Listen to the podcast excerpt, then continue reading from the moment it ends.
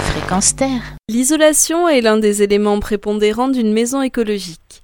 Une maison mal isolée est une véritable passoire énergétique. Pour éviter ça et réduire l'empreinte écologique de son logement, mais aussi améliorer le confort thermique hiver comme été, l'isolation est incontournable.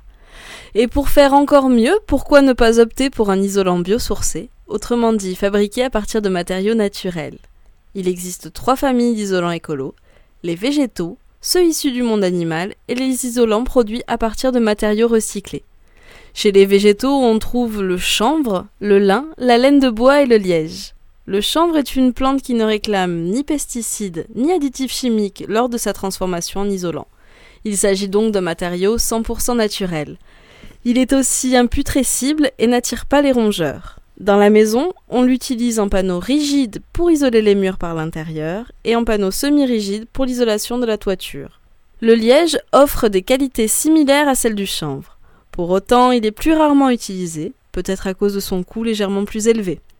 La laine de bois est produite quant à elle à partir de chutes de bois. C'est l'un des isolants biosourcés les plus performants, mais il doit être traité pour résister au feu.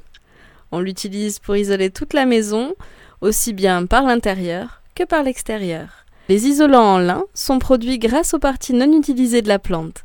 Par contre, son conditionnement sous forme de panneaux d'isolation par l'intérieur implique l'ajout d'un léger traitement chimique. Le monde animal est aussi une source intéressante et naturelle pour isoler nos maisons. Cela peut paraître étonnant au premier abord, pourtant nous utilisons au quotidien des produits issus de la faune pour nous prémunir du froid, couette en plume de canard ou d'oie, vêtements en laine de mouton. Eh bien pour la maison, c'est pareil.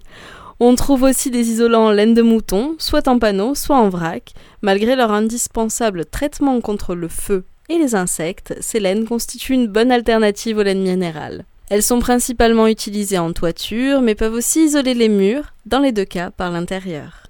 La plume est encore peu présente dans nos maisons. Peut-être que les traitements chimiques qu'elle doit subir pour résister au feu, aux insectes et pour son conditionnement refroidissent les éventuels amateurs.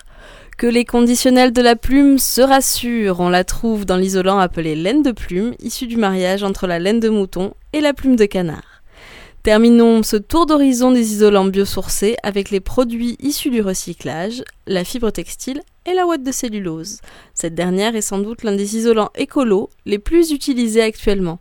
Il est issu du recyclage du papier, très performant et utilisable partout, aussi bien en isolation par l'intérieur que par l'extérieur. Par contre, un traitement contre les moisissures et le feu est indispensable. Dernier isolant, mais non des moindres, la fibre textile. Il s'agit tout simplement de nos vêtements recyclés et conditionnés en panneaux. On n'a donc que l'embarras du choix pour offrir à notre maison l'isolation écologique qu'elle mérite.